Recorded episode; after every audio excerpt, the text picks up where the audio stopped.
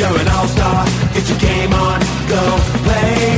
Hey now, you're a rock star. Get the show on, get paid. And all that glitters is gold. Only shooting stars break the mold. Welcome to another episode of the NRL Supercoach All Stars podcast. This is Barnsey back again ahead of round 17. Uh, we had Des Creek on last week, which is the 2019 Supercoach overall champion. So this week we've got 2018 Supercoach winner Guy Feeney, the, the half of the Supercoach Champions podcast that could come on for me this week.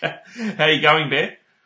Yeah, mate, I'm going good, but again, you asked Wilf to come on before me. I had a message saying you were going to get me on, and then I hear Des gets a run. Just like I'm feeling like one of those la- like last minute sort of things. Well, I, I, like to keep I like to keep my draw cards till the end, mate, because I want people Oh. to listen all the way through. So you know, like the, the the plebs will get out of the way earlier. You know, you get to come in in round seventeen, so it's a bit better. Yeah, well, it sounds more like I'm one of those last minute 2 a.m. specials just before you leave the pub. Yeah, but you know what? Like some of those two a.m. specials, you think about for a week straight afterwards because they're pretty special. So just just let's let's see how you perform for the next hour, and then then we'll take it from there, mate. yeah. How's your How's your week's been? You were on the podcast about a month ago. Has the last month treated you any kinder? I think you were around 20k a month ago, and you were sort of focusing on your um, head-to-heads and stuff. Yeah, I, I was always trying to catch that 1k, but it's just, I've had a good week, a bad week, good week, a bad week, and now I'm sitting like just at 10k. I don't even know if I'll catch five. It's been my worst year ever, but I mean, I d it's hard with a few things going on, especially like your little ones and that, you know how much time they take up, so. Oh Yeah. yeah, I know all about that. Don't worry. Well, I just had um the one-year-old birthday last week, and that and that's needles and everything as well, and flu and COVID tests and all that stuff. So it's always fun when you're trying to do super coaching between all of that. Yeah. Well, ours are pretty close then. Mine's, mine's first, uh, first birthday in a couple of days, so. Oh, there you go. Yeah, August 21 for me. So it's all um, it's all a good time of year, but also a bad time of year for all that stuff to fall. But uh, last week, I think I dropped, I dropped over 2,000 spots. I just plummeted. It was a terrible week. Like I, I looked at it and I sort of initially was really worried about it, thinking, oh no, Barnesy, you're going to have no one to play. then I sort of went, oh look, I'll do my two trades. I'll have 18 players. I'll leave Taunoa-Brown out because I never want to play him and I wish I could get rid of him. And I've got a solid 17. And I had a bit of a look around and, and every other team was in carnage control as well. So I sort of thought, well, you know what? You could go alright this week because there's some teams I'm seeing that only have 16 players. And then all of a sudden, you know, the week comes to an end and it's like, oh man, that was the week from hell because SJ pulled out. I had to play Taunoa-Brown, uh, which wasn't the worst, but it wasn't great. Uh, and then I also, um, and this is a conversation I've had with a few people that have been chatting to me. I also, a couple of weeks ago, like most of us, ended up switching across to head-to-head um, mode because I had to really win some head-to-heads, and I'm in all my head-to-head playoffs. But the thing with that was that last week I went, oh, I can't really get like someone in that's going to score 100 points because I don't want to spend that cash because I want that cash for the the head-to-head finals that are starting next week. So I got mm. bloody Jarrod Croker in because he was only like 300 grand. Just thought, oh well, go nuts, mate. You got one week in my team, and then I'll just bench you.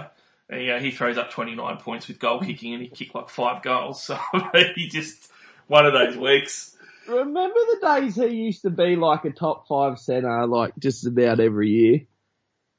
Yeah, and he, you know, used to get that even when he had his um his absolute mud games where he would do absolutely nothing and make hit ups making three meters at a time, three times a game, and that's it, which is what he did against the Bulldogs.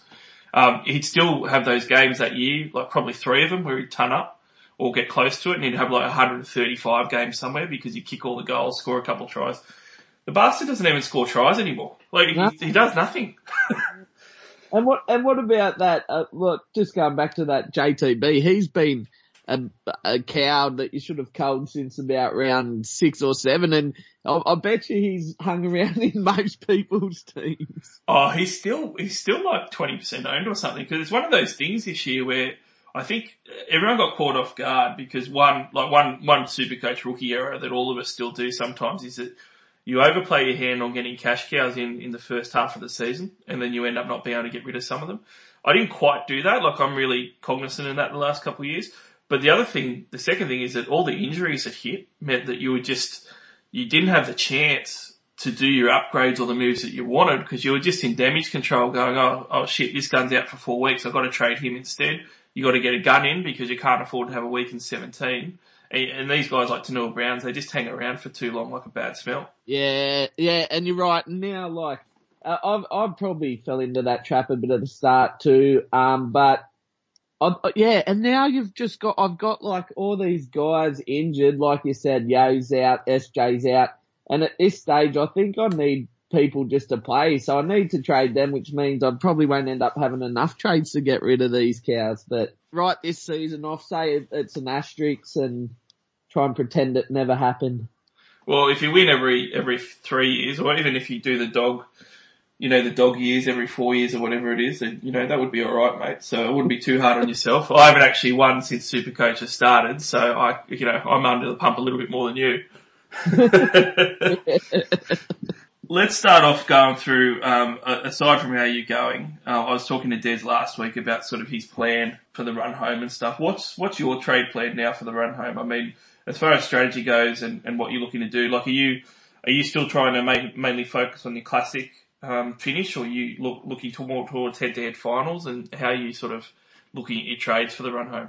Nah, I've never been like a, even though it's dumb, I'm I'm in a, a, a couple of head-to-head comps, but um, I've never been one to like move to it. I, I've always wanted to see how high up the ladder I can finish, so I'm still playing it as if chasing a top thousand finish. Like I'll do that, but I've, I've, I've resigned myself to the fact I'm not going to be able to loop at the end of the year. I've I, have i have done that nearly every year I've played. I've cut I've cut my counts down and had like a squad of about 18 or 19 to finish the year and whoever you interchange out generally has as good a chance as any to, uh, to score big. But, um, yeah, this year I'm just gonna straight captain Tedesco, like I said probably about six weeks ago. And if Yeo and SJ are out, I'm gonna trade them to get some scorers in that could match them and then just hopefully I have enough trades to cover any rest or injuries to major players. So that's my only option, I think.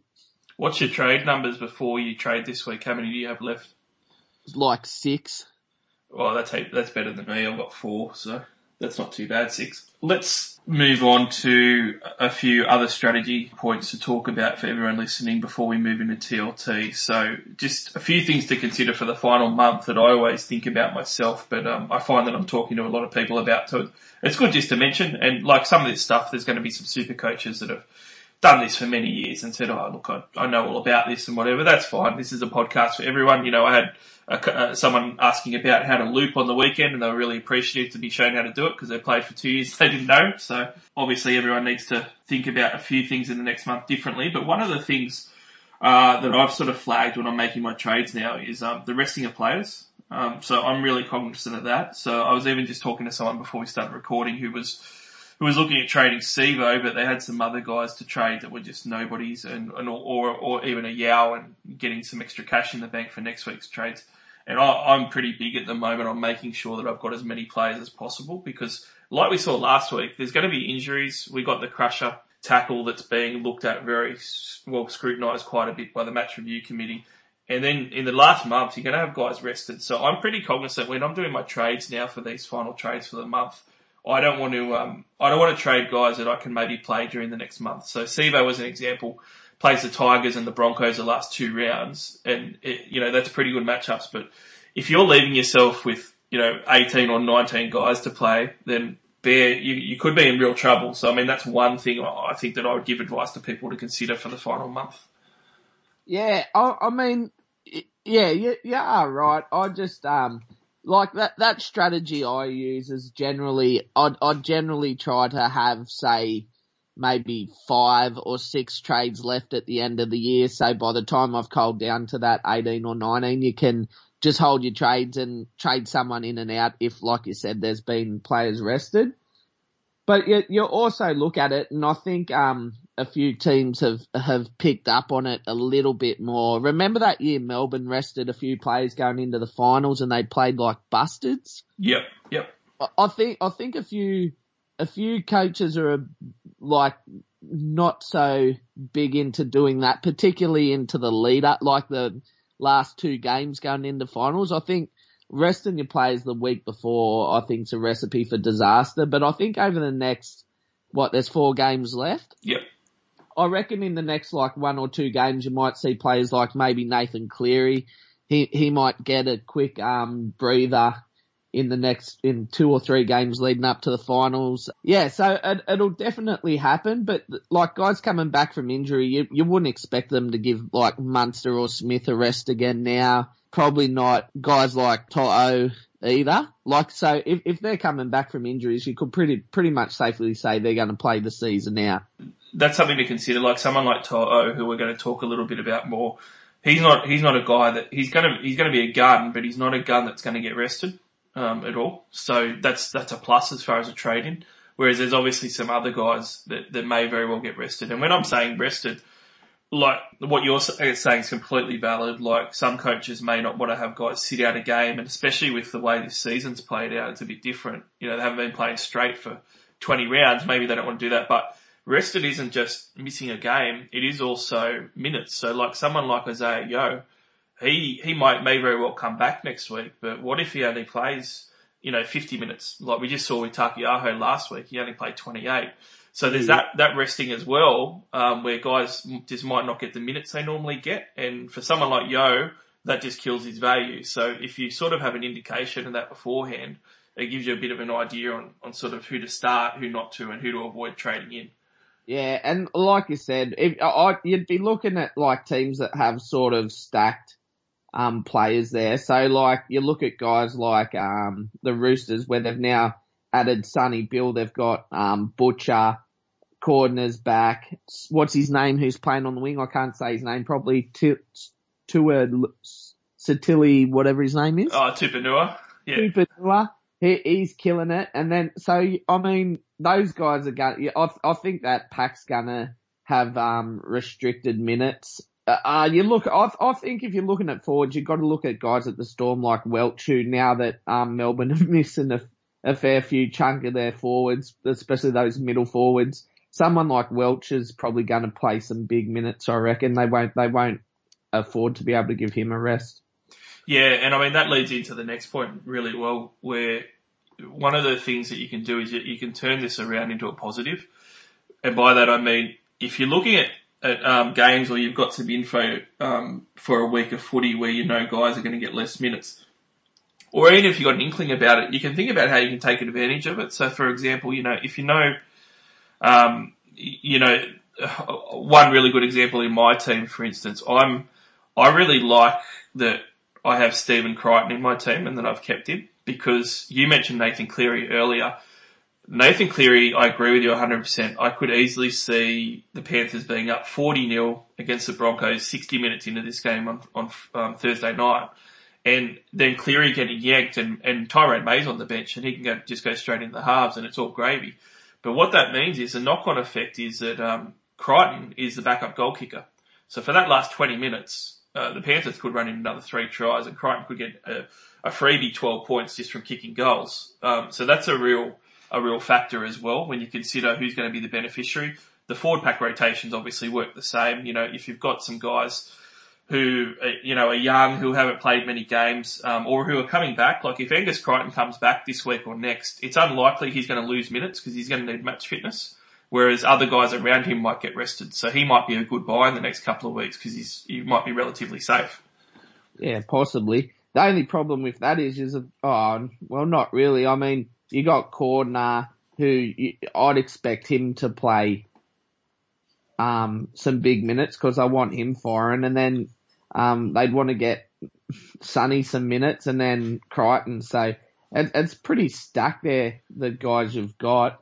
What about they were even talking though that they reckon Crichton mightn't even start. I think that that'll be a real Robbo thing that to do. Um, he does it a lot where he, even if you remember TKO came back and he just, you know, this is only six, six games or less after he won the, the best front rower in the world last year and, um, he came off the bench, I think, for the Roosters' first two games, I think, this season. So that's just Robbo being conservative. When guys have been out for a little while, he'd just rather bring them off the bench and bring them along slowly. So I could definitely see that happening for sure, but that's going to be great for, um, price rises, right? Because he'll probably drop for two weeks, and then maybe he's a he's a banger of a pod for the last two weeks with you know 500k price tag or something.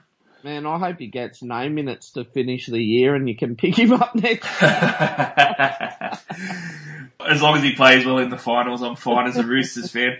Um, Mate, I mean, I mean, that- guys like him though, you'd expect. I, I just feel, especially someone like him, it, it, I think he's got a big motor naturally, so I don't think he needs as much, like, to recover as much fitness as you think. Like, you, you can tend to see players like him who can come back and and don't miss a beat, but then you get players like your Shaun Lanes or your AFBs, um, players who are a bit chunkier, a bit bigger, who need who need the meters on their legs to build their motor back up a bit. So, yeah, there, there's so many variables, but um, I, I think Robbo really the I think where he's a position for the Roosters, they they need to win a few more games just to cement a place in the four, don't they? Or he's pretty safe. Um, I think that Newcastle did us a favour by losing actually. So, like, we still, I think we're still going to want to win the next couple of weeks. But I mean, after that, if we win the next two, I think we're pretty, pretty set on the top four. So I don't think it'll make much difference the last couple of weeks of the season. That's when it becomes a bit scary. But one of the other things too, Bear, is um, uh, I've spoken to a lot of people about this, and it seems again this might seem to me and you, or to to other super coaches that have done this for a long time, it might seem you know pretty basic. But uh, one of the other things now that we're in head-to-head finals, I can't say enough. Like people need to be waiting as late as possible to do their trades, and that's the other bit of advice and strategy I'd give now that we're in the head-to-head finals month. You got to wait to do your trades for a number of reasons. One, there might be outs that are going to change things. SJ was a laid out two weeks in a row now. That changes your trades around. You don't want to give your opposition the chance to to see what players you're going to have um, because they can match you. They can um, do some different things with the matchup early, um, so it gives you a bit of an advantage there.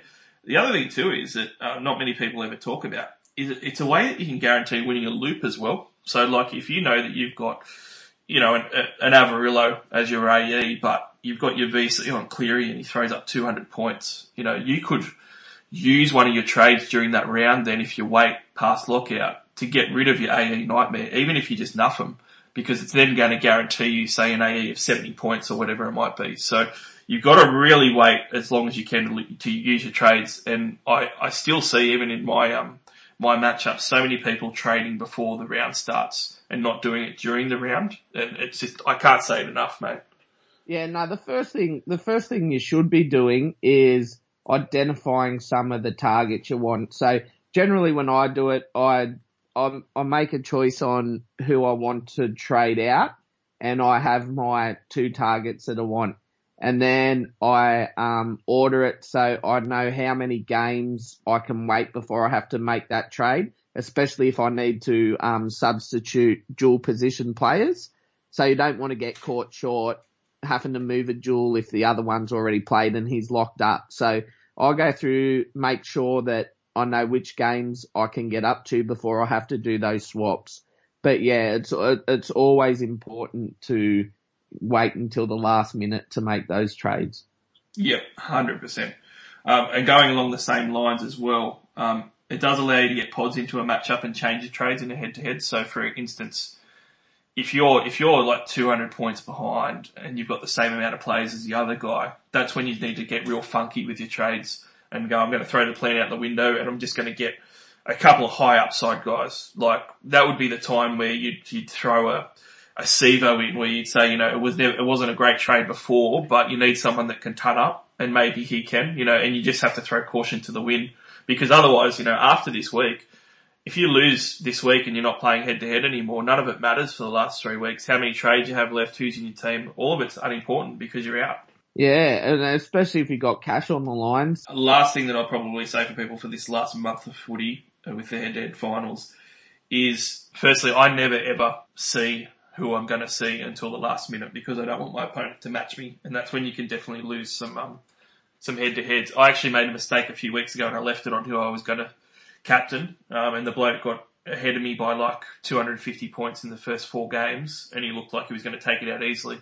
And then he just threw the C onto whoever I had at C at the time, might have been Tedesco or something, and that just cancelled out any hope I had of catching him. Uh, I didn't realise until kickoff. So definitely wait for your C, like during the round. Um, don't let your opponent know who it is. But probably the, the last thing that we'll finish on with the strategy stuff for the head-to-head finals, Bear, is the draw. What players have done up until this point really doesn't matter so much. You know, you're really playing a week-to-week game where you've got to throw some hand grenades in to win because it's a survival mode now. Uh, and it also only matters what someone's going to do for the next month of football, which isn't mu- much. So if you've got an, an outside back in particular, and we were talking just before, you know, if you've got a centre wing like um, Nofoaluma, who's been one of the best centre wings all year, it doesn't really matter that he's been the best centre wing all year. It just matters whether in this last month of football he's going to be the best centre wing. And like we said with the Brian To'o example, To'o is probably going to outscore him in the last month of football. It doesn't mean that he's going to have a better average for the year. He's going to be well down in the ranks of centre wings to, to own, probably behind Nofo, but it's all about the next month, isn't it? Uh, yeah, like you said, especially you're looking forward, and we discussed this on um, our podcast the other day. I still stand by. I was one of those people who said to sell Nofo, and um, people have been giving it to me a bit because he's had like a 60 and a 70 or whatever. But um, again, he's if you had traded him to a To'o or even a Cotric before last week, you've actually made cash and you've been beating him on points. So um, it, it's probably still a good move, and and and I think I agree with you. To'o is probably going to outscore him on the run home, and I think there's potential for a number of other centres to do the same. So just because he's pumping out sixties, you could have had someone like To'o who might outscore him by an extra four points or five points maybe. I think it'll be more, but then you could use that extra 200k or whatever you could have saved to strengthen up another position as well. So yeah, definitely, I'd, I'd definitely be looking at some matchups and seeing where you can take advantage in some positions.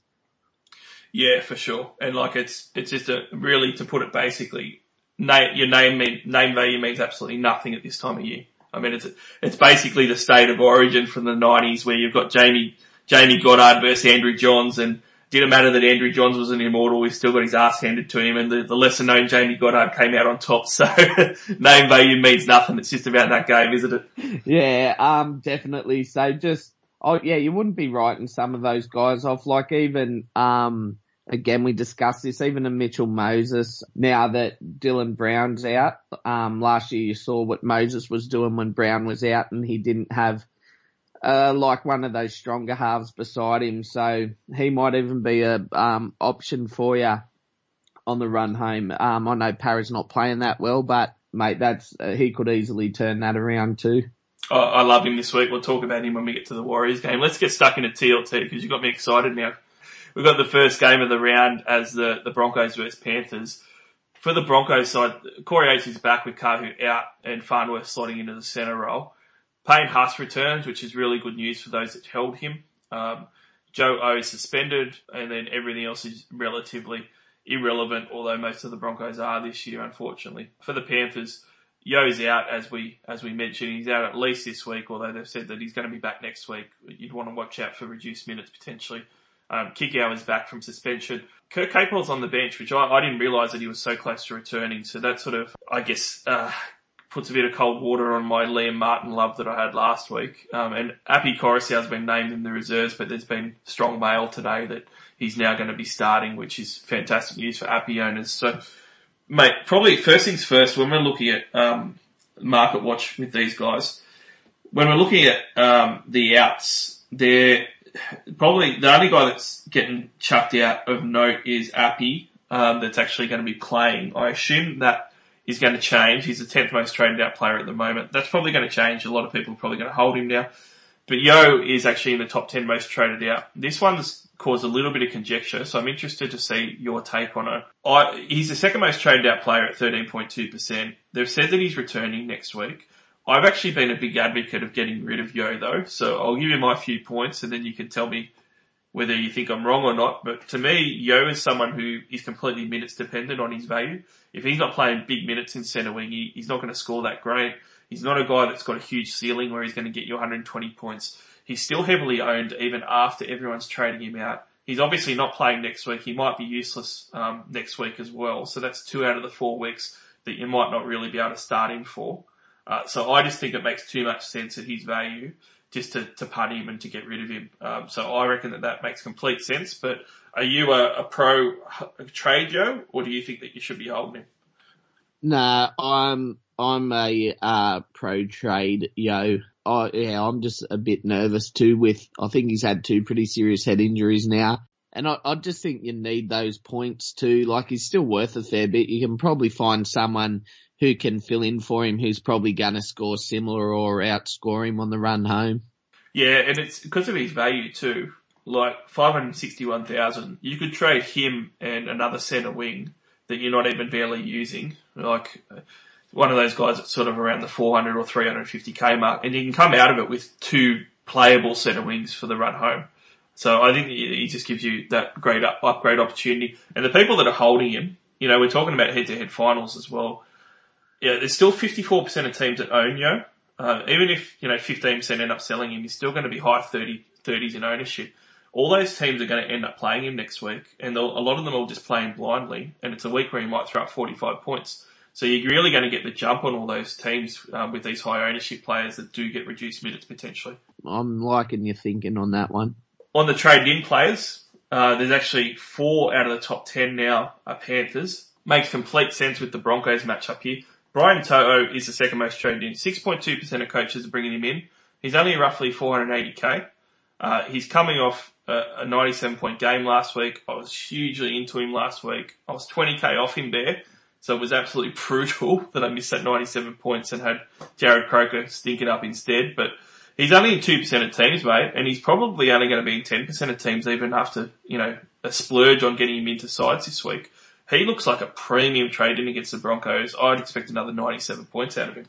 Yeah, I think I'm jumping on him. I, I haven't done my trade yet, so I might nudge that needle up a bit. But um, it, I mean, it, it's on clear. I mean, Cleary's been playing both sides of the park, but Cleary's generally on that right, calling the ball. They they're loving that um little rainbow pass teams have been throwing now to him. So Broncos edges are not, not even their edges. Their whole team's been pathetic this year. So and the Panthers are playing good footy, so it's, it's going to be. Uh, I think it could be a bloodbath too, and I think he. I think you're right. He might get.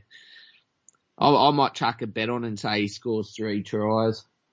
Well, I've had a look, and I tell you what, uh, you won't see shorter odds than this. Brian to- To'o and Stephen Crichton are both a dollar fifty to score any time. it's just it, that should tell you how, how much chance they are of getting over the line. Those guys. Um, so you, we're both on the, on the Brian To'o bandwagon. He's also going to be a complete pod still as well, if not, you know, a pretty low ownership player at maybe 11% or something.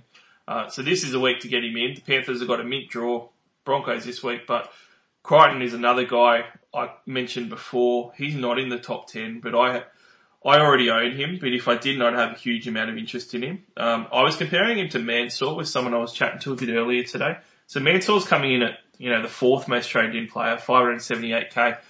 Mansour's gone on a tear, so he completely deserves to be top four. Um, he's now gone a, couple of games in a row where he scored tries. I think three games in a row, which is which is phenomenal for him.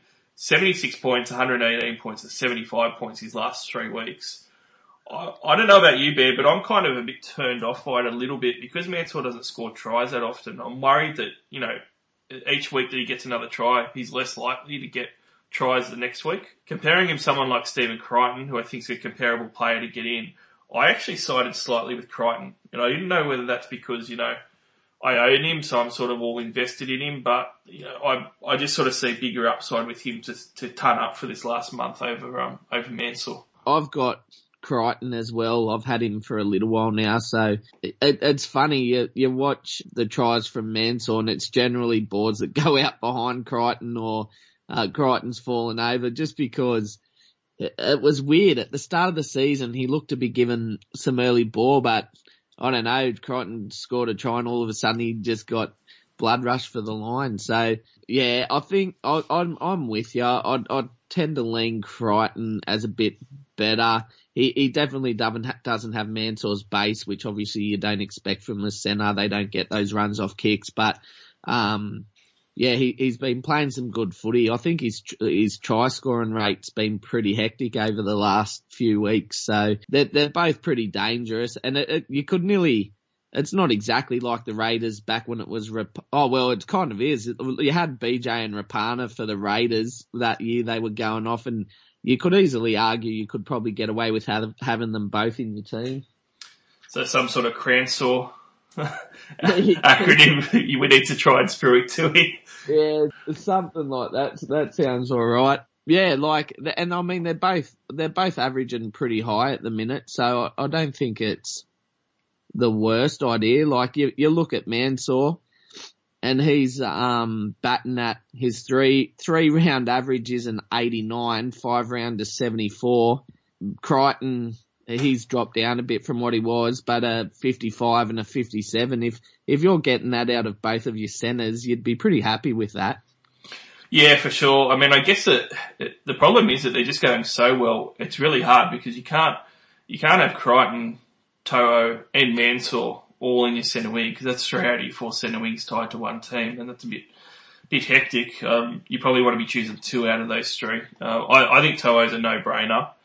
And I think that you can't go wrong with Metz or, or Crichton. I'm just going to lean Crichton, and I will throw out a stat here. In round nine against the Sharks, when um, Penrith absolutely blitzed them, uh, Cleary went off early, and he and Crichton started kicking, and he scored two tries, and then 115 points total because he had the extra points from the goal kicking as well, and that's his highest score of the season, where he got some extra cheapies goal kicking. So I'm kind of expecting the same thing this week against the Broncos. I, I think that he'll turn up. Yeah, no, I, I reckon you're right. So, aside from those outside backs for the Panthers, um, the other, the other Panther that's on the top 10 most trained is Nathan Cleary. He speaks for himself, so we won't talk about him as far as trade-ins go. Uh, but people are bringing back Jarome Luai. So Luai's gone on a bit of a run now where I think all the all the sellers have got regret and they they're trying to you know get him back in the side and burning a second trade on him. I I don't really understand this one that much. He's gone 83 and 110 the last two weeks.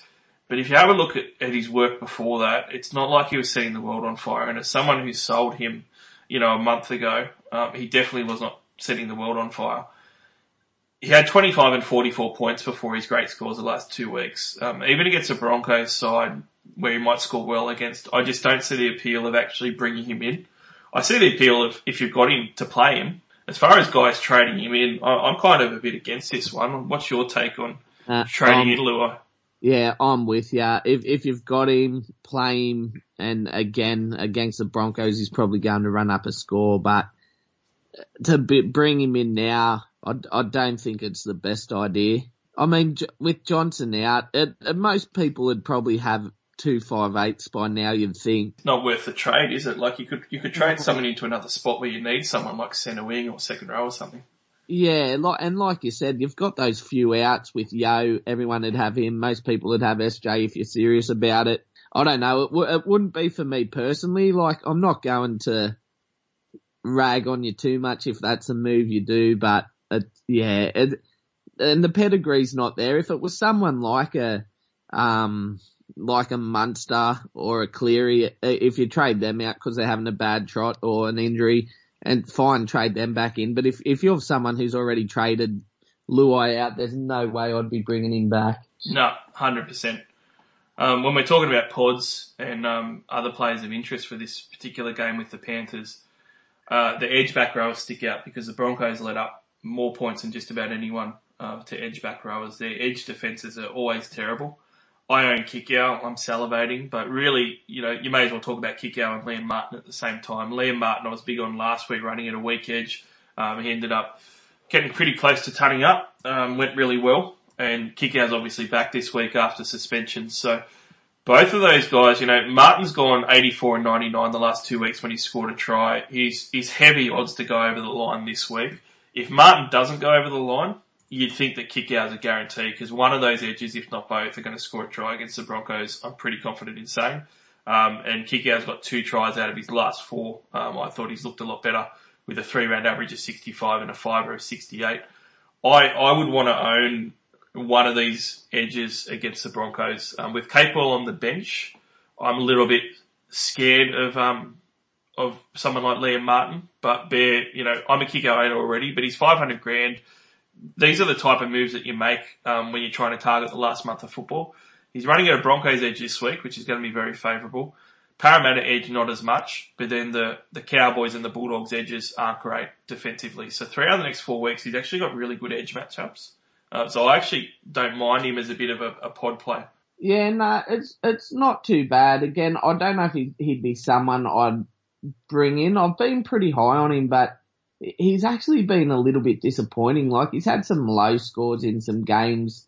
You'd expect him to get big ones. I'm probably a bigger fan of Martin, to tell you the truth. Yep. Are you worried about Capewell on the bench for Martin? No, I'd be more worried about it for Kikau.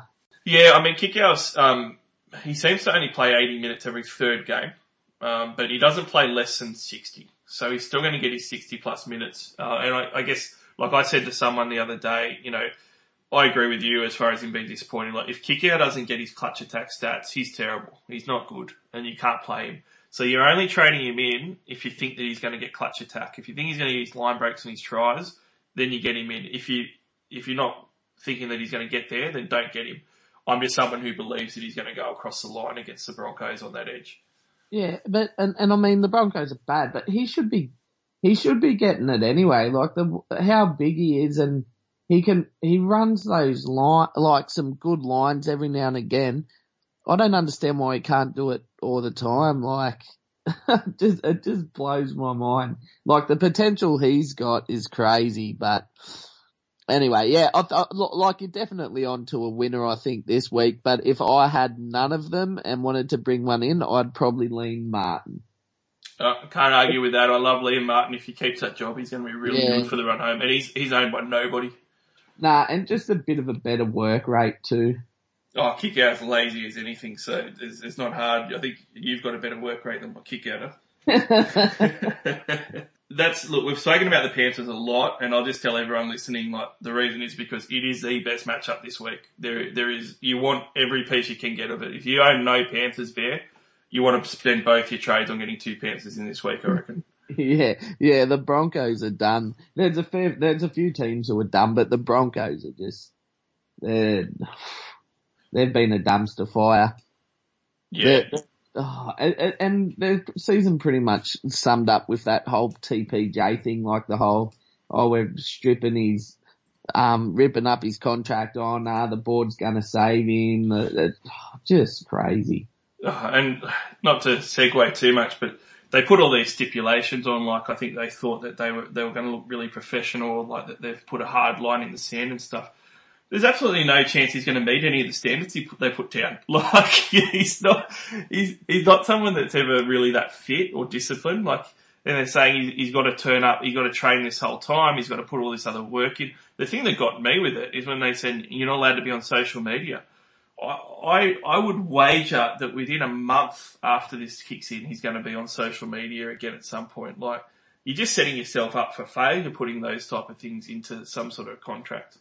Yeah, especially these young kids, they're, they're always on it. But yeah, uh, they- they're done. I'd be, uh, that, that, you could nearly use that as a tactic on the way home. Just whoever's playing the Broncos, just use your two trades on them. Uh, how the mighty have fallen. News Limited are turning in their graves. the the Payne Haas trade is going to be back on the rails this week. Um, he's probably the only Bronco worth talking about. David Fifita went well last week. Um, I, I kind of don't see him continuing to do that, but if you bought him, you'd be happy. But Payne Haas is in the most 10, um, top 10 traded in players this week. I, I really don't know what to think about this one, so I'm going to lean on you with guidance. I'm, I held him, so I'm fine with playing him. I don't know whether I'd buy him or not, um, because I tend to think that other that people have two front row forwards that they can obviously play at the moment, so they don't really need to bring him in. And he is someone where I kind of think that the Broncos season is completely over. They're going to get flogged. Maybe he gets 55 or 60 minutes or they go easy on him the last month because I know a lot of Broncos supporters and non-supporters have sort of raised their eyebrows a few times when he was getting his 80 minute games going, why are you burning this kid out? Because, you know, the season's done. Yeah, I don't think he'll be getting the 80, but I think Freddie might be on the phone to him saying make sure he's still getting some minutes ready for Origin.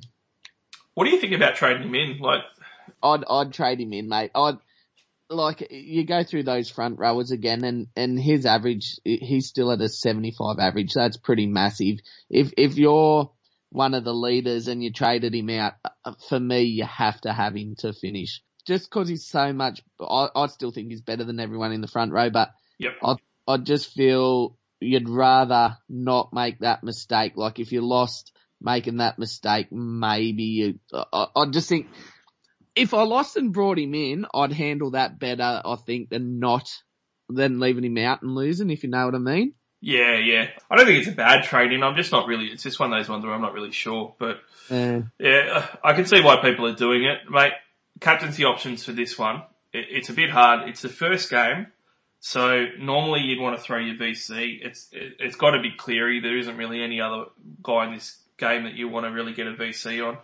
But in saying that, there is a lot to be said for the early C because in head-to-head finals, um, obviously when it opens up after lockout, you're going to see your opposition's team and everything and, and their makeup and what they've done. And if you throw the straight C on Cleary just before kickoff, you're going to catch the other team unawares that you're playing against. Uh, and they're also not going to be able to match your captaincy. And he's, he, he could obviously throw up 150 points against the Broncos. So, I mean, which way would you go on this one? Yeah, well, I did say I was going to stick with Teddy for the run home, but um, I, I won't lie. I, I am thinking about straight captain and Cleary on this game. Even like you said, you're you're worried he might if they're up by forty, he gets an early shower. But you'd assume if they're up by forty, he's probably put on near hundred points anyway. So um, the only way you'd regret that is if Teddy went out and had another hundred and sixty point game. Oh, that would be brutal. I was going to put I was going to put the C on Cleary um, for most of the week, but um, I have reconsidered a little bit, so I'm not sure. But I, I don't think you can go wrong with the C or the VC on him. He's definitely the option for this one. Yeah. I'm going to go with um, 50 to six Penrith win. Yeah, right. So you think that I'm being too generous? You think it should be like 60 to six, or where where are you at? um, I don't know. I, I think, uh, I just think sometimes when you're expecting a flogging, they pull it out. I just, I just, I just want to go back to some of the Broncos players and touch on a few of them. Obviously, um, Paddy Carrigan is someone who, if you've got him in your team, you wouldn't trade him out. Definitely. And I, I don't agree with you on Dave Fifita. I actually looked at him and couldn't do it a couple of weeks ago. I I honestly think I've never seen someone who can just create some like a, a front or a second row who can create something like nothing out of that. Like you had Sonny Bill who could get it, like break the line, obviously clean break through the line, had speed to go, and he had that reach around with the offload and stuff. But like he can be standing still and just run straight over the top and through people. I really like him, mate, for super coach and uh, think he's going to get better. I think he could be a trade in. I know the Broncos have got it rough on the way home, but if you wanted to try something a bit different, I, I wouldn't mind jumping on him. I'm going to backpedal a little bit. I, I'm not interested at all looking at him this week. I'm not going to write him off for the whole year. Um, next week, I think is the week where he becomes really relevant to talk about because he's going to be playing the Gold Coast Titans, who are both the double bummer of a really poor edge defence plus the team that he's going to play for next year. So I'd be comfortable doing it next week. He's got a 63 BE, so you're not going to lose much weighting. Uh, I'd just be a bit hesitant this week because I reckon they'll get flogged. Yeah, fair. Hey, I'll just just another quick tangent if you don't mind. What do you what do you think about the um Titans pack next year? They're getting to. I know it's young and inexperienced, but it's um pretty ferocious. Yeah, they, they, they are building a pretty good pack, which is good because they'll probably be doing a lot of tackling again. Um, I'm really in two minds about it because I think that the David Fifita contract was kind of ridiculous. But Oh, the yeah, the contract's ridiculous, but he's a good. He, he he's not worth that money, but he's one of the better young forwards. yeah, well, that's why it's so hard because he's a really good player and he's a he's you know a rep player for the next ten years potentially. And you know, I'd definitely be trying to buy him like they did. And it's a coup that they managed to move him on from Brisbane. But at the same time, paying him 1.2 or 1.25 a year, whatever it is, it's just way overs for an edge back rower. And an edge back rower isn't going to change your fortunes. And I mean, like the, the Bulldogs are a great example. The Bulldogs have had great packs for years. It hasn't stopped them from never making the top eight. So you got to have other stuff around it. And I just don't like how they've spent the money um, on on guys like him. Obviously, they've got Big Tino coming from your mob at Melbourne as well to strengthen them. I didn't love that either because I like him as a prospect, but I just hate paying a prospect six hundred fifty grand a year or whatever it is when they're Yeah, kind of unproven. You know. The only issue is there's there's really no halves coming off contract. Like you look around and all the good ones are going to be locked up for a while, and there's the, the out of these young guys, like you you see flashes from them, but then you see the inconsistency. And I don't think, I, like, I can't put my finger on one of those younger halves who I'm like gonna say, oh, that guy's gonna develop into a really good player. So at, at the minute, I don't know if you could sink your cash into a half long term and think that he's going to change the fortunes of the club. So I get, I get that a edge forward won't do it, but you, you probably need someone to go there to drag other players there. So yeah, it's, it's a bit of a fit, bad situation for him, but anyway. I mean, the other thing too is that um, like there isn't many halves around, and it's something. Uh, it's a much longer conversation because I've had this one with a few footy heads that it's remarkable it hasn't been mentioned that over the last decade there has just been a complete dried up well that used to be halves in the NRL. Like you can go through the teams the last few years, and only half of the teams in the NRL actually have good halves. And there's a lot of halves that wouldn't have played 10 years ago, they wouldn't have been in the NRL, but they're, they're playing every week now. And you just don't have young kids coming up through either that are the next Andrew Johns or Jonathan Thurston. It's a much longer conversation, but it's a real issue. And it's what happened to centre probably five years ago as well, where all of a sudden we don't have any centres anymore. Those two positions to me uh, have dried up significantly. So I agree with you. There isn't really many options for the Titans. But what I would say with their outside backs, they could have yeah, their outside backs have changed every couple of months, uh, let alone year on year on, on who their centre and wing combinations are, who their fullback is. They bring in guys like, you know, Corey Thompson and stuff who are serviceable, but if it's only going to be for a couple of months, you know, what good is it? You know, the, I just, if you're talking about signings, like the Bulldogs signed Nick Cotric to play centre. You know, I, I really like that. I don't think that, you know, 550 or whatever they paid him's overs. You know, they could have signed someone like Nick Cotric to go into centre and that kind of solidifies a spot in their back line. You know, those are the type of moves I think like balance out their team a bit better. Yeah, fair call. But we, we digress talking about Queensland teams way too much. So they're not going too well. Let's get off this one, mate. I will tell all the listeners we were going to spend a heap more time on this game because there's so many Panthers that are relevant and you want to get them into your side. Some of these other games aren't going to be as relevant. Like this next game, for example, where we've got the Newcastle Knights versus the Cronulla Sharks. So two teams that aren't necessarily going great guns at the moment. The Knights have got some changes that are reasonably insignificant. The big news is that um, Mitch Barnett's named and going to play. He had a sternum injury last week. He's all good to go. There was talk that he might get needled up though, and he's going to wear a guard. So I certainly wouldn't be trading him in like we were keen on last week. For the Sharkies, Chad Townsend returns. That's going to be good for them, not because Townsend's fantastic, but because SJ is out again. Andrew Fifita's been dropped to the reserves. Ramian's been named again, so that's good for his owners. And Toby Rudolf's been named to start again this is one of those games this round there where on market watch there isn't really much happening at all. So when we're having a look at it, really we've got two sharks being traded out in Shaun Johnson and Toby Rudolf. I think that makes sense for both of them. Um, I will touch on Johnson a little bit. Traded in though, nobody's bringing in any Sharks players or Knights players. Uh, with Shaun Johnson, big question. 13.7% of coaches are trading him out. There's a chance that he's back next week and it's versus the New Zealand Warriors. So I've done everything I could to hold him, which, you know, wasn't hard to do. He's going to be sub 20% owned next week, if not even less. And I, I'd love to have him for that Warriors matchup in the, second round of the head-to-head playoffs. So I'm a big fan of holding him. I don't think people need to trade him. Where do you sit on SJ this week? Oh, see, I've said I was going to trade him just because that's a lot of money on my bench. I get your point about New Zealand next week, but ah, it's just like, uh, and like I said, I'll probably like I might even waste a trade to get him out and get him back in. I just think tough. I I, I can see going either way. Like again, his price, you could probably even get a Daly Cherry Evans in, who I think will have a pretty good run home, even with a bit of a busted pack. I reckon the, the the competition they're playing isn't too crash hot, and I think the Eagles can score a few points and he'd be right in it. I wouldn't criticise anyone going either way. Yeah, I mean, I guess it, I'm looking at it through the view that I've got a million injuries, so I've got that many guys I can trade out. It's it's not hard for me to hold Shaun Johnson. Um, like a, a lot of people own um, Yeo, for example. Like I would trade Yeo before I traded SJ. I I think if you can find other guys to trade in your team, then you do that and you hold SJ. But it, but if you can't, then I agree with you that that particular team that doesn't have other guys to trade out that are hurt or high value or need to be nuffed out, like Shaun Johnson then makes sense for those teams, I guess. So another guy that's on the 10 um, most traded out from this game is the Newcastle Knights, Kalyn Ponga.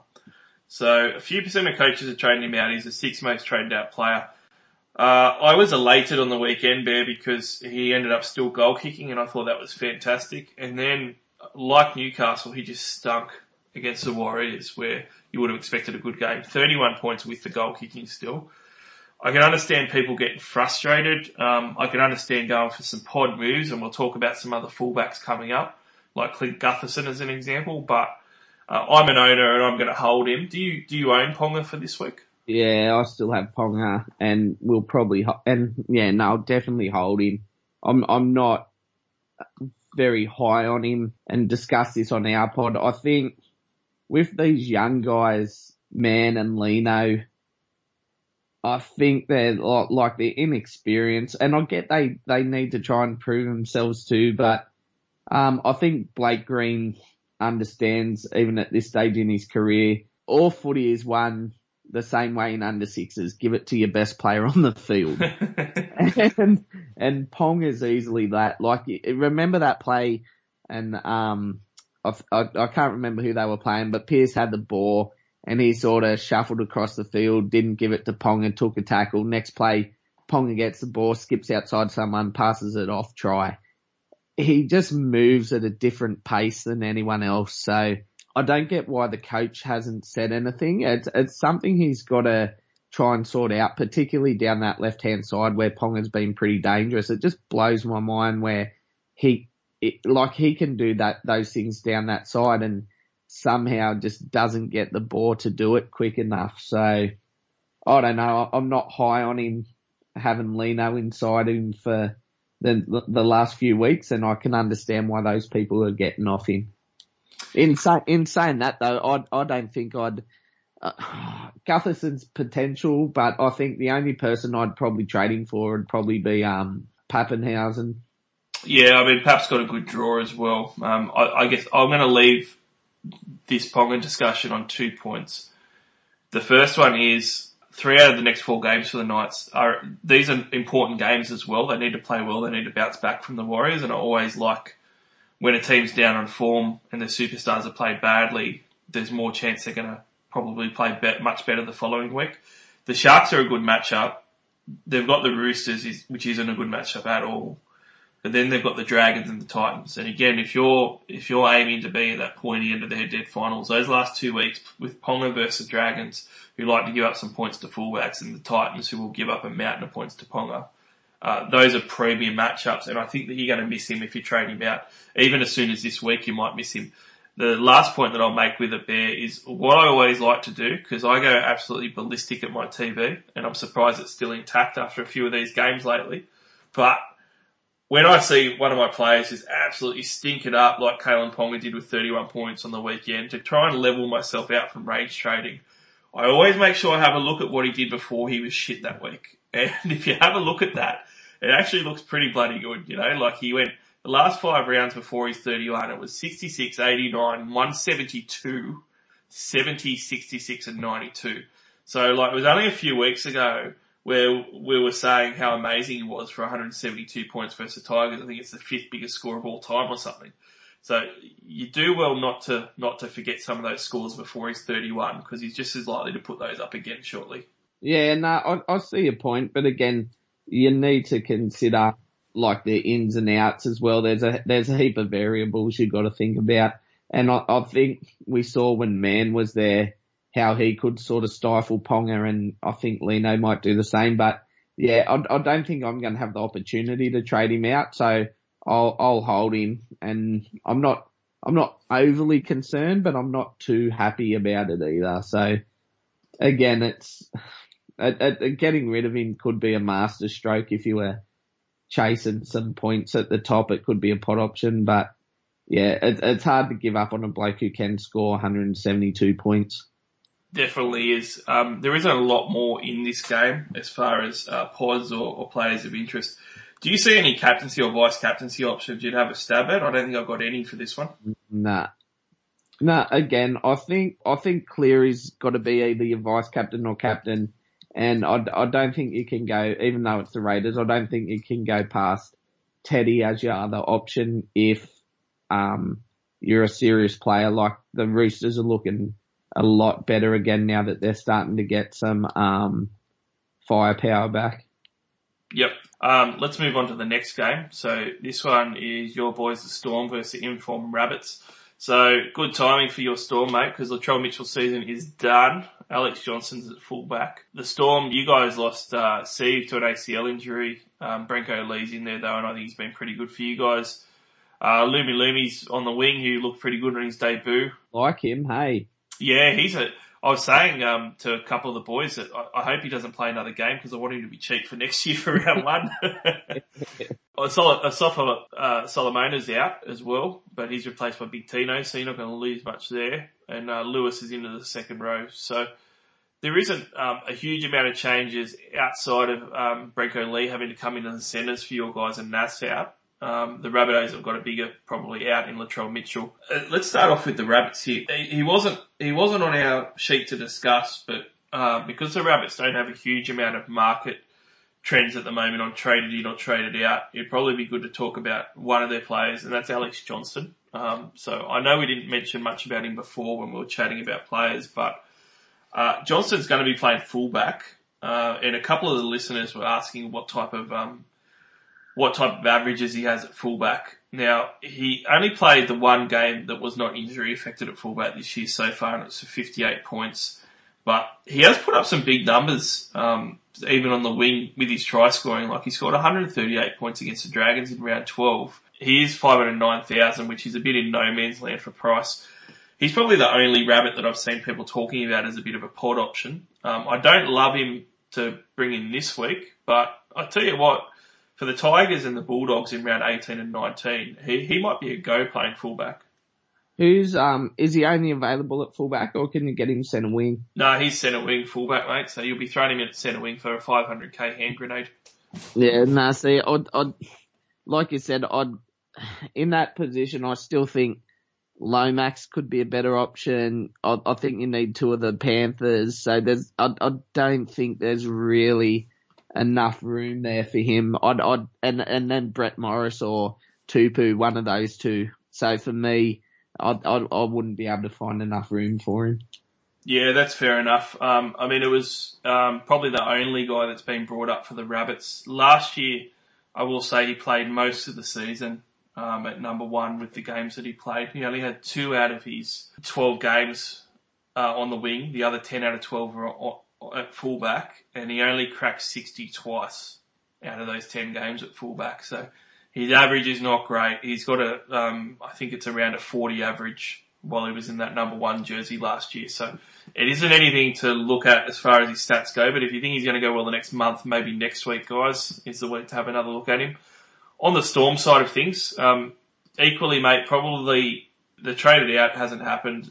There's obviously the talk about Cameron Smith uh, but Cameron Munster is the guy that's most relevant. He's the number one traded in player at the moment. Pretty self-explanatory, but I will throw it to you to ask you the question. Um, he obviously is coming back from injury. He's only 15% of teams, which is really good for him at the moment, but he only scored 63 points on the weekend against a pretty depleted Manly side. Um, are you expecting him to, to fire up this last month of footy? Um, yeah, I think so. Yeah, no, I think, I think he's a good option just because um, obviously first game back and you expected him to be rusty and to get the, a 63 in that game where he barely did anything, he's, he's got that f- floor. So he's, he's a safe pick, I think.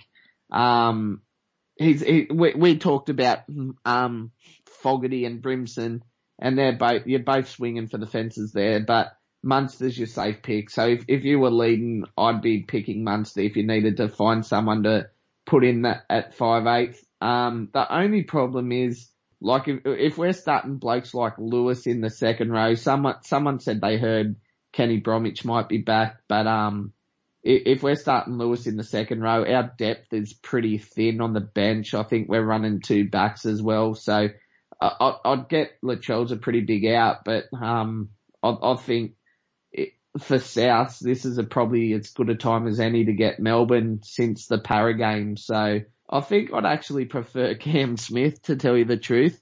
Um, I still think Munster can't really direct a side and, um, with Papenhuyzen down there, they might split some points, but, um, I think Cam Smith's gonna have to step up. And you were saying about looking at it, what a player does before their last poor game, even though Smith wasn't that great. He was, he's been averaging up in the seventies. So for me, I'd, I'd probably actually prefer Smith as a trade in over Munster.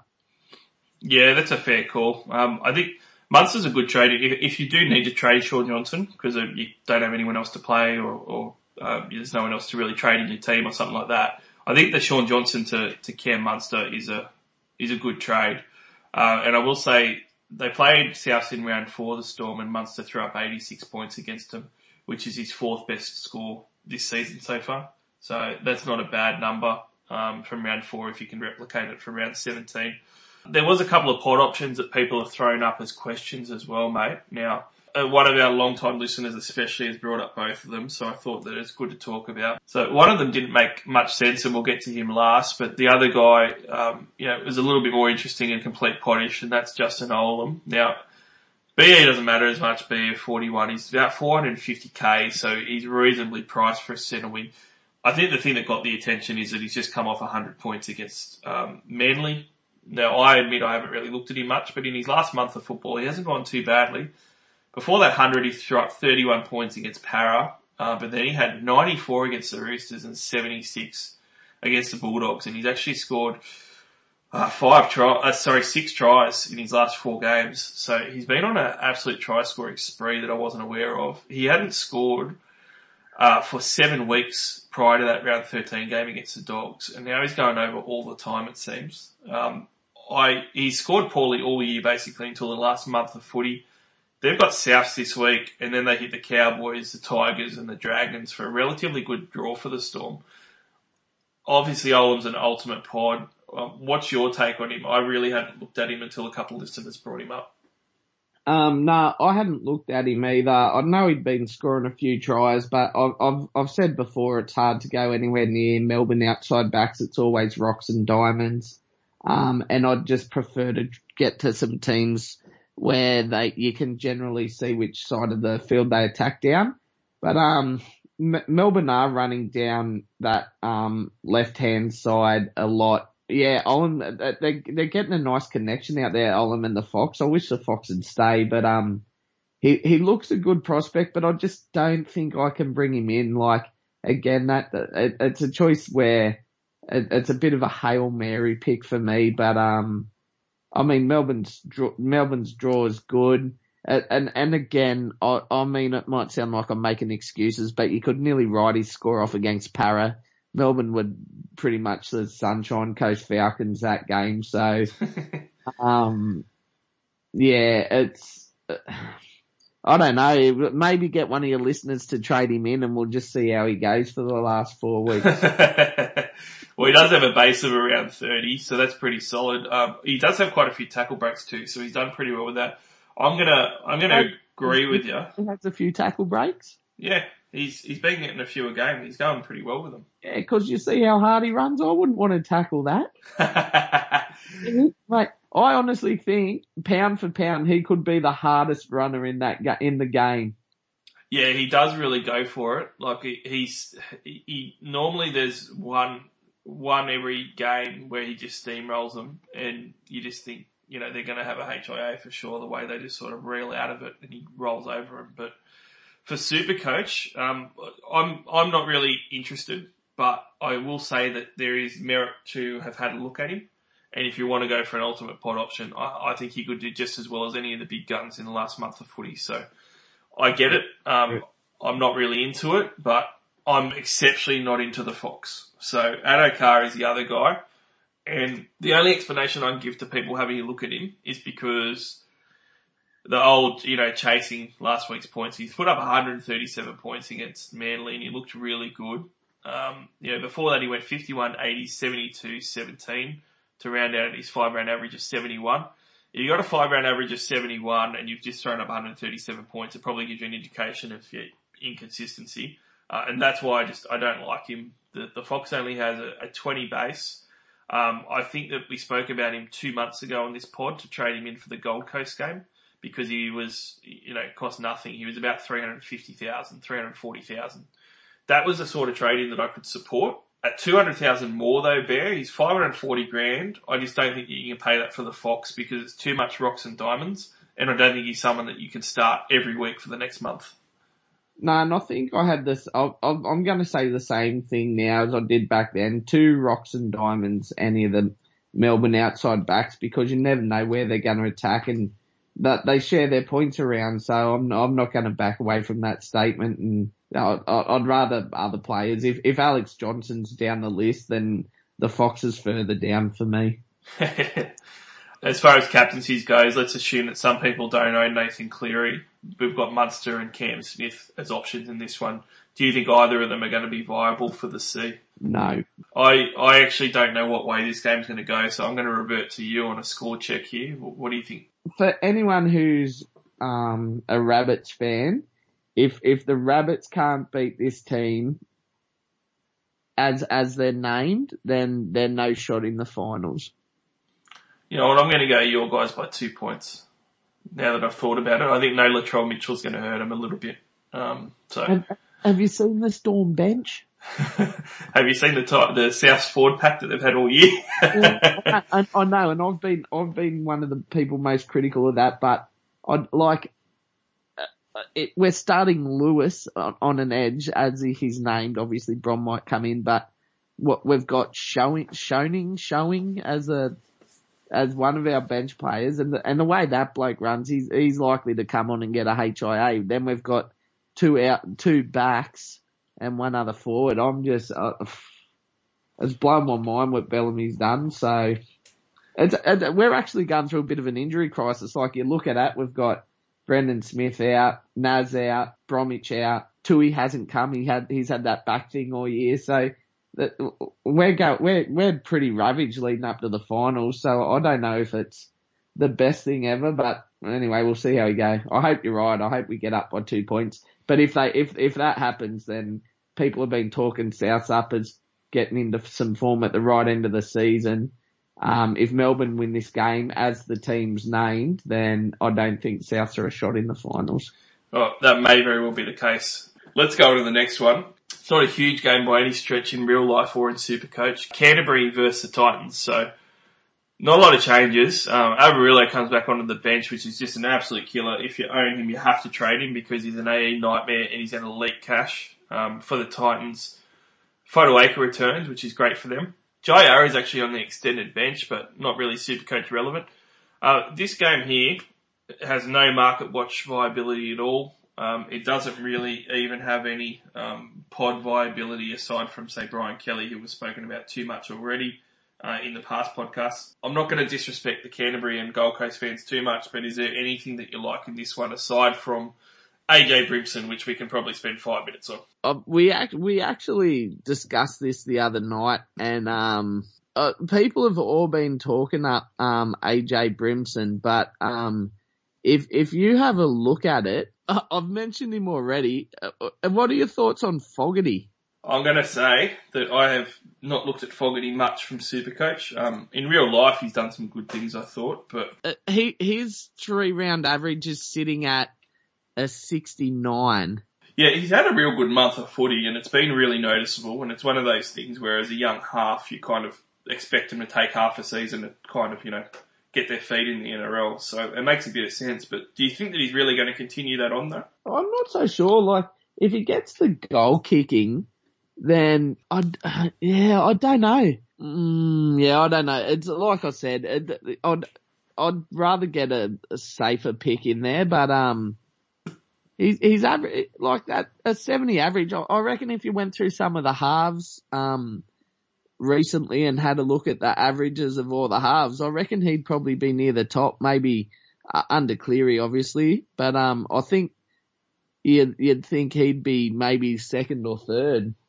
For the last month of footy, yeah, he probably would be. It's just a matter of whether you think you can continue that on. I, I kind of think that you have to you have to go for guys in this last month of footy with the head-to-head finals on that have got a bit of pedigree. That you've got a little bit of faith in them repeating past form at least. That's obviously the safe play, but um, I mean, if you're if you're thinking about having a crack at Brimson, then um, I'd like I, I think Fogarty could be just as good a shout, but that's just. Well, let's have a look at Brimson um, because he's the third most traded in player, and he's really the only one relevant on Market Watch for this game. He's he's got you know 88, 90, 68, 112 um, and he's 18 from his return game. You can pretty much scratch his return game, and he's you know, averaging close to 90 points for for his month average. That's pretty insane. He's obviously been scoring tries three out of his last four, but it's more about the line breaks. He's just got a, a massive amount of line breaks. My only problem with Brimson is he's 540,000, so he's not particularly cheap, but you know, I, I, know you mentioned Fogarty is a bit of a pod option. Um, I, I, think that I'd rather Brimson if I was going to look at something like that because his line breaks and how he's been running um, has been sensational. And he does have the Bulldogs this week as well. Yeah, fair call. It, it might be something worth keeping an eye on for the last couple of weeks. See which one of those two scores more. Yeah, uh, I mean, I definitely think aside from the Bulldogs, he's then got uh, the Broncos. So at least the next two weeks of Brimson's going to be interesting. Uh, I, I, would prefer other five eights and fullbacks. I think that it, his position is what kills him. Um, you've got other five eights like Munster who I'd rather just get in. Um, and Munster's still only 15% owned, so he's not even hugely owned. Uh, and fullback wise, obviously, you know, the Teddies and, and other guys that we're going to talk about as well is always stacked. You've even got Turbo coming back for the last few weeks potentially to do a bit of a pod play. So I think that positionally it's a problem, but I can see it working for whoever brings him in for the next couple of weeks. I could definitely see him throwing up 90 over the next couple of weeks.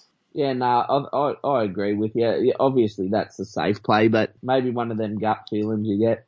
Well, I'll bring in Fogarty, mate. I'd love to chat about it in the off season to see how it went. How do you see this one going between the Dogs and the uh, and the Titans? I'm I'm leaning towards a Dogs victory here with how they've been grinding lately. I thought the first half against Canberra last week they played pretty reasonable. I'll go. I think I'm going to go the Titans. Yeah, and that's just the sort of game this is. So I don't think I think it's a hard one to pick. Um, yeah, I would not be laying any money on it whatsoever. Yeah, I may not even watch it. I'll probably have to sacrifice one game this weekend for my wife and my marriage, and it'll probably be that one.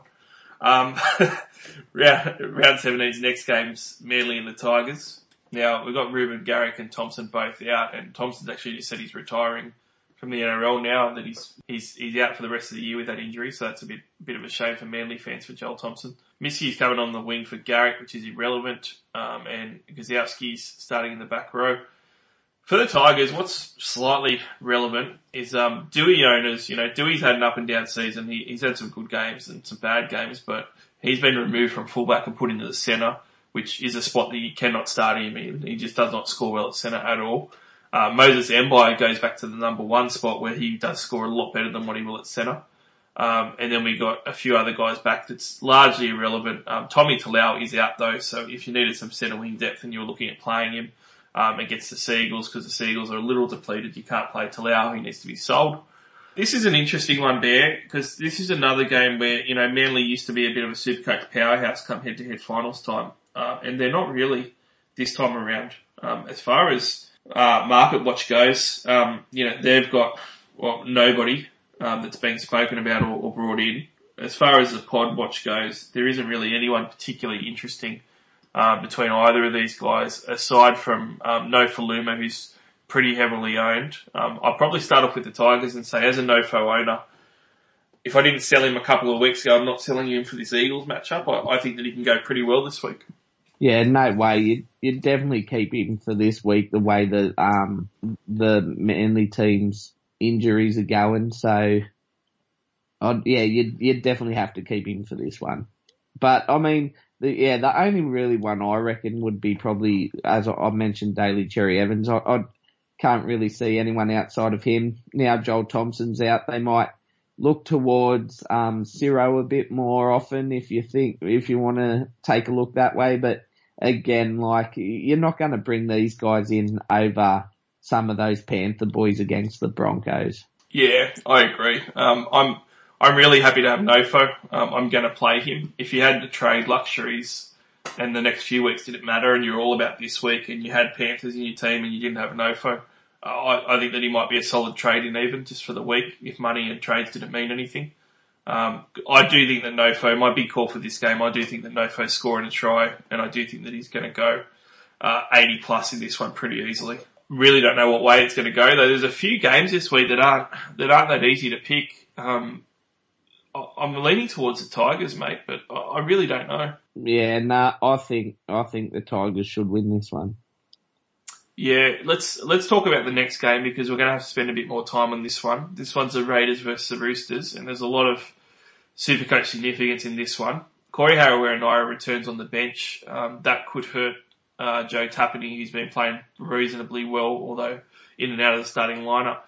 Josh Papalii is coming off a huge score, close to a ton last week, and he's back in the run on side again. He keeps getting switched to the bench, but going to be starting again apparently. Now, Tom Starling had a cracker last week, but he's now back to the bench again. With the Roosters, SBW is a big inclusion.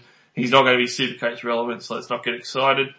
Luke Keary's returning. The big news I think here is that we got Boyd Cordner starting and Butcher dropping to the bench, but Angus Crichton is on the extended bench and so is Mitch Aubusson. And Wacko was saying that Orbo was training as well with the squad. So Angus and, and Mitch Aubusson could both come in, uh, and that's going to be interesting how that plays out. Again, like, I, just from that, I can't see, I can't see where, how you pick some of those forwards. That, like, even Crichton, you need at least a look at. Like, uh, you're not going to rest a centre, are you? You're not, so you're not going to put Aubusson out there. So what, you've, you've got like Nat Butcher, you've got, so say Crichton and Cordner to start, you've, you'd have what, Sitili on the bench, you'd have Butcher on the bench, Orbo on the bench, and Sonny Bill on the bench. Yeah, I think um, Butcher will be the one that'll make way. So Butcher will. reckon he's out of the squad? Yeah, he'll be out of the squad. Uh, I'm pretty. Uh, I'd almost say for sure because they'll put they'll put a prop on the on the bench, so it'll be someone like a Lindsay Collins or something. So then the sort of bench they'll be looking for will be like a prop, um, Mitch Aubusson as a utility value, and um, SBW as a edge slash middle, and Sitili's been an edge slash middle off the bench as well. So I think they'll roll with something like that. If I was um, Butcher, I'd be filthy. I'd probably ask for a release. Yeah, he's been one of those guys. Um, I've spoken about it before. He was meant to come through about five years ago, and he was one of those guys that was a little bit smaller and a bit of a workhorse. And he started off coming through pretty well, and then he kind of stunted and didn't develop for a few years. Uh, and then he sort of come good again, but he's a bit older.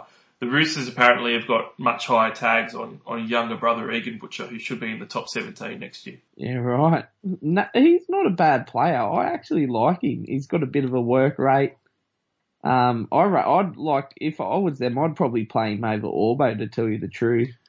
Well, Orbo will be gone next year, so I mean, that's the thing. The spot will open up for, for someone like Butcher to take it. So whether it's Nat Butcher or he loses the spot to his brother and Egan Butcher comes in and snipes, so we'll have to wait and see. That would be hilarious. How would Christmas dinner be? For the Raiders, let's let's start off with them from a Supercoach point of view. Uh, I think that we uh, we didn't have it on our run sheet, but we need to probably quickly give a shout out to Jack Wighton. He's he's come from Supercoach obscurity just to smash it the last couple of weeks. He scored a double for two weeks in a row. I was actually considering him two weeks ago when I had no five to play. I ended up getting Flanagan in instead. Wighton's gone 109 and 95 the last two weeks. This Okay. this Roosters game isn't good for him, but he's then got the Dragons, the Warriors, and the Sharks, and he did smash us in the grand final last year. He was the best player on the park, so bit of a run from Wighton to finish off this year. Yeah, no, I I like it. I I don't mind that as a shout, but just be prepared. He he's also rocks and diamonds too, so he's not guaranteed to consistently get you eighty plus. Yeah, that's true. Um, he's he's got a long list of poor scores before the last two weeks. Um, he's more of a shout out on how he's gone. Josh Papalii was a definite buy a while ago, and then he ended up playing lower minutes. So the last three weeks, He's gone 46, 39 and 52 minutes last week, which is much lower than the 60 odd that he was playing pretty much all year before that. Um, potential that his minutes are going to be going up again. He's someone who is an option though, Bear. I know he's playing the Roosters who've got a pretty strong pack, but he's only 500 grand. So he might be someone that if you needed a pod play and you didn't have Payne Haas, instead of getting Haas in, maybe for Parley for 100 grand less is, um, is more of an option to finish off the month. Yeah, not oh, not bad. But if he wants to continue starting off, maybe I don't know. That's that's one I wouldn't go. Like I've got Carrigan and Haas sitting in my front row. I'm pretty happy with that. I reckon. Yeah, I wouldn't be trading anyone out for him at the moment if you got those guys. Um, the Roosters have actually got a couple of guys the most traded in in the top 10 this week. James Tedesco, and that's obvious, you should have Teddy this week. He's going to play well. Again, I'm pretty confident, but Brett Morris is in there. Now, 620 grand. Um, I was looking at Brett Morris last week because obviously you'd think it was going to be a, a supreme matchup um, and didn't really work out that way. He ended up scoring on the buzzer, um, which gave him a 75 score against the Broncos, but that was pretty lucky. He had 30 of those points come right at the end. He's gone down to 620 grand, which is a lot more palatable. He's only in 5% of teams. And obviously Canberra's a bit harder this week and then they hit Newcastle Sharks South. So a bit of a mixed bag on the Roosters run for the head to head finals. Uh, I don't mind it as a trade-in if you got the cash, and particularly with the low ownership. Like I can still see him scoring tries for the rest of the year, but I, I'm just pretty undecided on it, and I'm got my Roosters voice inside me saying just buy Brett Morris, Barnesy. You can have him for the last month and just watch him play for the Roosters. Where are you at on, on buying Brett Morris this week? Yeah. I looked at him last week too, and I'd I'd probably get him. I'd like I don't know if I'd get him over Toto, but um, I'd I wouldn't mind him having him in my team to finish the season with. I've actually got a bit of a bet on with um, Wilf. He he thinks Tupou will average more, and I've got Toto.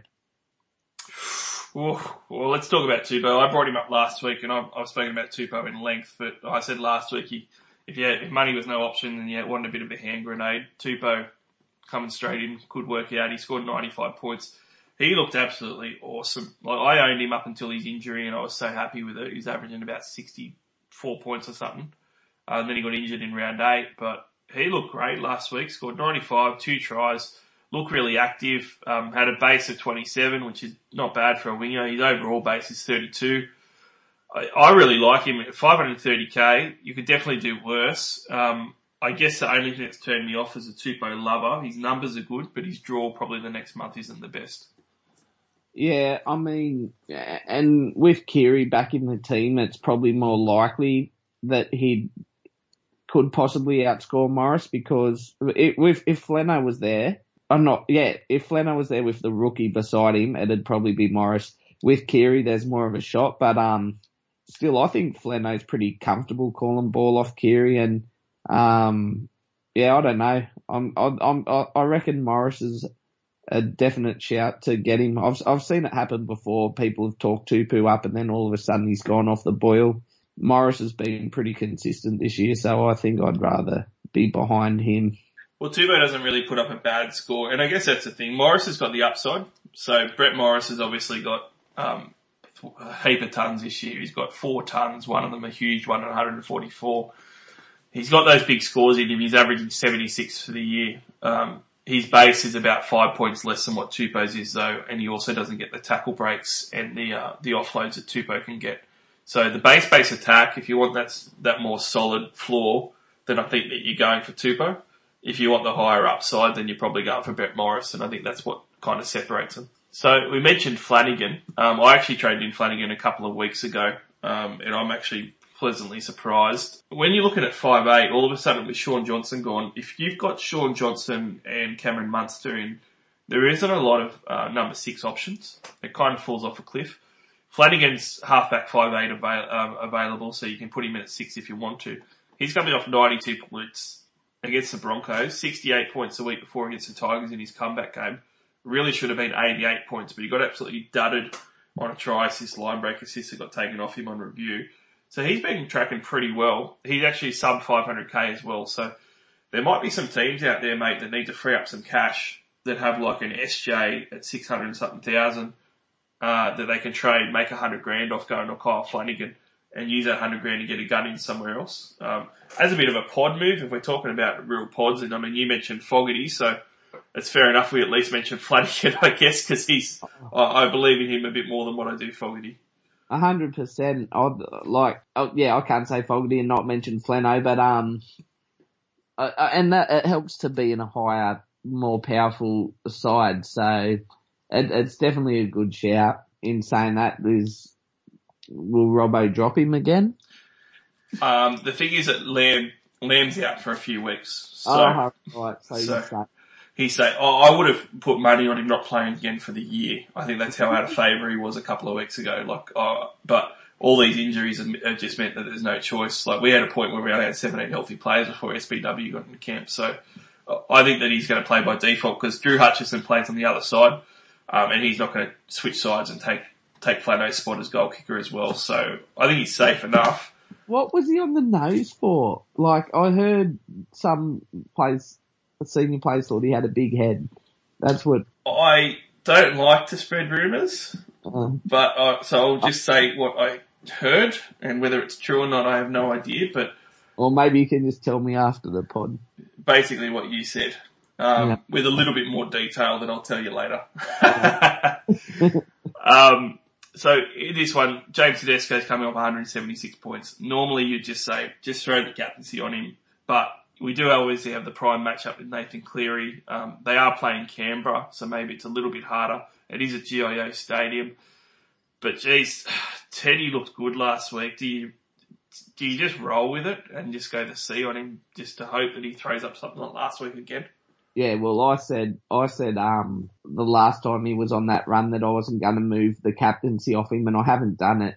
Imagine if you did after these few weeks, and you were just like, oh no, I'll just run with like a, I don't know, whoever else that you thought might have a big game, like maybe Bateman or something, and then, and then he gets 170. You've got to have a piece of him some way, either a captain or a vice captain. You can't not have him. Yeah, I think that Teddy and Cleary are the clear cut um, captaincy options for this week. Um, so I, I'm tossing up between both of them. I probably will all the way up until kick off for the first game. I'm pretty confident in this one, Bear. I, I think my Roosters are, are primed with. Um, I don't think SBW makes a huge difference, but their side's pretty much back intact again. And I think they'll have a point to prove against the Raiders, who last week, the first half of that Raiders game, I thought the Raiders were really poor. If they do that against us this week, that first half, we'll put 24 on them. Yeah, no, I, I honestly, I, I think it's the comp's only down to three teams now, personally. But um, yeah, yeah, I, I think you should you should have a win in this game. Well, let's move along to the Warriors versus Eels. So, Warriors versus Eels, we've got George Jennings and Alvaro, um, both gone. They were part of the loan agreement with the Eels. They can't play against the Eels, so that gets uh, a little bit of tested depth for the Warriors. Jared Beals on the wing, um, and Jack Murchie starting in the back row. That's not great for them. Um, so the Warriors look more depleted than normal. The Eels have obviously got Dylan Brown out indefinitely, so that's huge for them. Although Jai Field comes in, and um, have to say, I was having this argument with uh, with your Champions podcast mate Wilfred a little bit earlier this afternoon because I always hassle him about Dylan Brown and say he's he's a shit half because he can't pass the ball. Um, and Wilfred obviously loves him, so he gets fired up. He he was saying to me, "Oh well, you know, it's it's going to be worse now that Jai Field's there." And I was saying, you know, you can't get worse than never passing the ball. Um, so to me, it's only an improvement. Like Jai Field has to pass more than Dylan Brown because Dylan Brown never passes. So I, I only see it as a plus for, for Sivo owners that the ball will come out there more than what it did with Brown. Um, and also, like you said too, when Brown is out, Moses tends to take more ball and more control. And I can see him kind of doing that and maybe floating over that side a little bit or throwing some, um, some outside balls back, back on the inside. Um, so yeah, I, I actually like it for Sivo owners, um, that Jai Field's in there. For the Eels overall, they might lose a bit of running, but I I just can't see the Eels not going well this week on a bounce back. You reckon the Eels will bounce back? Oh, they just they have to. Like they're they're too talented, I think, to just to play poorly against this Warriors team. Yeah, I mean they've got the Warriors, so it'll, probably be a win. But the Eels have been terrible. They've been really bad, and that's that's without too much too much disruption. Like obviously they've had some injuries, but even with most of their team there, I, I, I don't know. I think that if they keep playing like they are, they're going out in straight sets come finals time.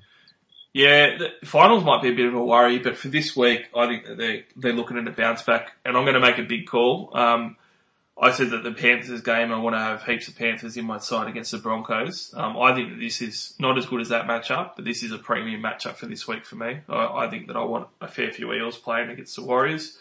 I expect Sivo to get good ball, um, and I'm going to play him.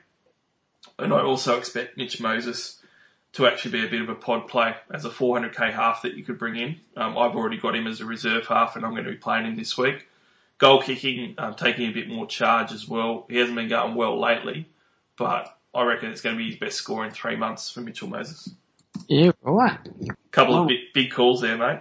Oh yeah, I'll be watching that game intently. uh, so talking about Sivo, would you would you start Sivo if you owned him? And secondly, if you didn't own him, do you still see him as a cut price buy to bring in at 370k and throw in against the Warriors?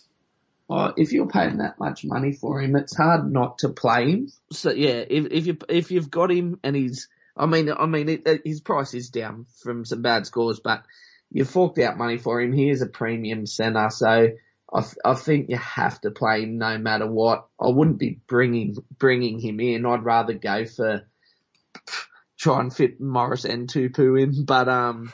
But if you don't have 1.2 million, maybe the 370 grand for makes more sense. Um, yeah, I'd. Who, what's the rest of their run home like? It's actually not too bad. So they've got the Warriors, and then they've got a tough game against Panthers. But then they've got the Broncos at Bankwest Stadium, which is an absolute perler for the for the Parramatta Eels, and then they got the West Tigers to finish on. So that's one of the things. Like if you bring in Sivo this week as a cut price guy that you need to for depth, you'd bench him in round 18. But round 19 and then the, the grand final week for head to heads in round 20, he's got the Broncos and Tigers premium points matchups. Yeah, no, he's definitely an option. I think there's, I think there's better out there, but because I'd, I'd expect most people to have three strong centres by now. So if you were going to bring in a fourth, I'd look somewhere else, but he, he could be a shout. Uh, Ryan Matterson's probably the other big gun in this one. Um, playing up against the Warriors edge, I I think that he can go well against that edge. Um, he's coming off 66 on the weekend, but he did throw 115 against your Melbourne Storm boys in round 15. If you wanted a safe Mate, captaincy option, Can you just fit, you, he, 100 against the Sunshine Coast Falcons? come on, mate, you, you can't talk up this uh, this big Storm system out. Everyone's a superstar under Bellamy and everything, and then when you lose, say that they're all shit. Well, I mean, under under Bellamy, it, it, it's handy if you have Cameron Smith and Munster in there helping them. yeah, it was an easier game. I like the Eels for that one. If you didn't have Cleary um, and you had like a VC on Teddy, is someone like Ryan Matterson a bit of a safer play with the captaincy? Potentially, I just feel um, at this stage, if you're a if if you're chasing someone, you're captaining it uh, captaining it back, and if if you're leading and you're looking for money, you're trying to cancel out as many players as you possibly can, which means you're also captaining a back. All right, fair enough. Um, I I tend to half agree at least. Um, one thing that piqued my interest with Ryan Matterson, looking at some numbers, when you're looking at number patterns, has never gone this this much of a drought of not scoring a try this year um, until this week. So he's due to score this week. If you look at the numbers, he hasn't gone more than a month without scoring a try all year. Um, basically, it took him four rounds before he hit a try in his fifth game, and then he didn't go more than um, more than a game before he hit another try. So he's been scoring and hitting line breaks most games, um, but he hasn't lately um, as far as try scoring. So I reckon that he's going to score a try against the Warriors, and he's looking at 90 points plus. I'll, I'll put my next mortgage payment on an eight anytime try scorer. Put your next two on it, mate. It's coming. uh, the last game of the round. Um, oh, well, actually, we should go with predictions. Oh, I already said that I think the Eels are bouncing back, and I think that they're going to be 12 plus winners in it. But what, what's your take? You think the Warriors could upset? No, they won't upset them. It, they, the Parras should win. I just, I just don't know if it'll be a massive blowout. Yep. the War- the Warriors are obviously they're not great, but for for their roster and what they've gone through, they're playing some all right footy lately. Yeah, they've been playing well. I mean, they've been trying hard, and that's the main thing for them to keeping things competitive. So I'm sure that they'll try hard again. Cowboys Dragons is the last game. Now, this one really should, in Supercoach terms, for finals week one, should be just known as the AE Nightmare game. It's the last game of the round. We've got the Hammer coming back for the Cows. Oh jeez. And we've got Fuimaono coming back for the Dragons on the bench. So two guys that can score 10 points off the bench pretty easily. It's just hurt a lot of teams. So probably the biggest thing with this game is that you want to get those guys out of your side. Yeah, hundred percent. That'd be the first thing you'd be trying to do. Uh, as far as guys that are relevant, we don't need to talk about how good Lomax has been. He was pretty poor last week, but I think that he's bouncing back massively against the Cowboys this week. He should be in for a much better performance. Yeah, you're, you're not going to expect someone to play at the level he'd been the whole season. You're going to have a down game. He'll bounce back. Um, McInnes, maybe Aiken if you wanted a bit of a pod, but out, outside of that, uh, the Dragons have got an alright run home, but even then, I, I think outside of McInnes and Lomax, you're probably taking a bit of a shot in the dark. Yeah, I'm going to go out on a limb on this one uh, and say I'm not going to go through any numbers or stats because it, aside from Lomax and McInnes that we've spoken a lot about, I don't want any piece of this game. Um, I would hate for my head-to-head finals week one matchup to hinge on the last game of the, the round being the Cowboys Dragons. That would absolutely kill me. Fair enough. I will give one shout out to a Cowboys player though before we finish up. Um, and if you want a real shot in the dark, Valentine Holmes isn't being talked about at all. Um, I was really not big on him at all this year. I thought that he wouldn't be very good, and I, I felt pretty vindicated by that. But two of his next four games are decent. He's got the Dragons this week, hard game against the Storm and Panthers, and then grand final head-to-head week round 20 versus the Broncos, which will be a perler. Playing in the number one jersey bear, goal kicking potentially, and he's only 350k. Yeah, you'd have to put him at fullback, but when we talk about making really funky moves just for your run home with your head to heads especially, you could trade, you know, Ponga to Valentine Holmes and trade, you know, Averillo or Hammer as an AE nightmare to basically any gun in the game. So those are maybe the type of desperation moves that you could look at, but um, but Holmes at 350k, there's there's definitely some value there for at least two out of the four of the next games. Yeah, I, I can see that. Yeah, yeah, he might be a good shout to bring in in that last match up of the round or of the year, I reckon. More Yeah. so than anything else. Yeah, the local derby versus the, uh, versus the Broncos, I reckon that he, he's got ton written all over him for that one to finish off on a high so he can get a bit of a contract extension. Yeah, agree. So, how do you see this one finishing up there? Last game of the round, Cows versus Dragons. I, think the answer's a pineapple. I got no idea. I, I, I, I'm leaning Dragons. Alright, I'll lead Dragons as well because they've been pretty solid and no Taumalolo is going to hurt. Um, mate, thanks for jumping on the pod again. It was good to have you on second time this year. Yeah, thanks for having me. It's been it's been pretty good. All right, mate. Well, cheers, um, guys. Listen to the Supercoach Champions podcast as well. They're always doing great work with Wilfred and Bear at the helm. Um, you can download this podcast or stream it on both SoundCloud and iTunes. Subscribe on iTunes. You'll get the episodes straight away. Uh, follow us on Twitter, NRL underscore SC underscore All Stars. Any questions that you have, fire 'em away there, especially with the head-to-head rounds coming into finals. We'll answer anything that you've got to throw at us. Until then, good luck with your trades. Good luck with your uh, round one matchups. Hopefully you survive till next week and we can give you some more great advice.